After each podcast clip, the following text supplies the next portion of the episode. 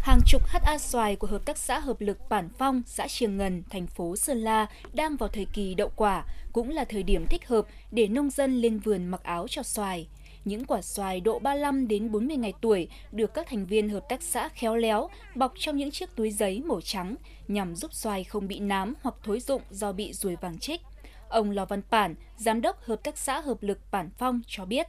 Bao trái là nó sẽ bao được quả nó sẽ không bị sâu bệnh mẫu má nó đẹp hơn để tiêu thụ ờ, xuất khẩu nó được thị trường ưa chuộng hơn giúp cho mình nâng cao thu nhập ờ, trong ờ, hợp tác xã.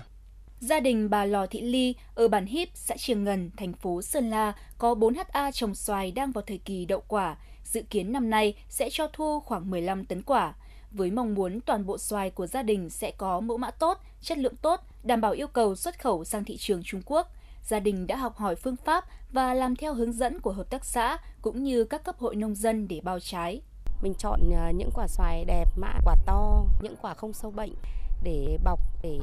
đi thu về thành phẩm thì quả xoài mẫu mã đẹp, chất lượng cao, đạt được giá cả tối đa nhất.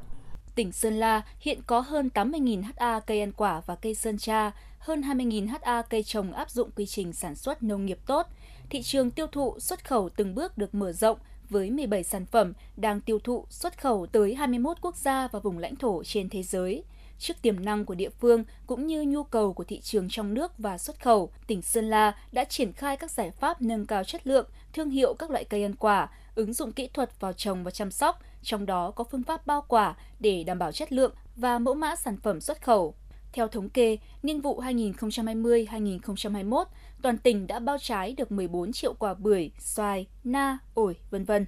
Tại lễ phát động phong trào bao trái cây phục vụ tiêu thụ và xuất khẩu năm 2022, ông Lường Trung Hiếu, Chủ tịch Hội Nông dân tỉnh Sơn La cho biết, năm nay Sơn La phấn đấu mặc áo cho khoảng 15 triệu trái cây.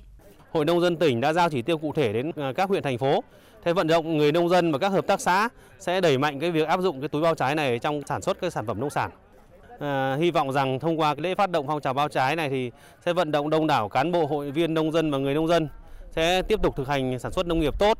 và thực hiện à, bao trái cây để phục vụ cho tiêu thụ và xuất khẩu. À, đặc biệt là trong cái niên vụ năm 2022 này thì chúng tôi tập trung cao cho vận động nông dân bao cái sản phẩm trái xoài. Đây là một trong những năm mà cái dự kiến cái sản lượng xoài là tương đối lớn. Thế và cái thị trường tiêu thụ cũng còn nhiều khó khăn. Mong muốn làm sao mà sản phẩm nông sản, đặc biệt là quả xoài đạt cái chất lượng ờ, tốt nhất.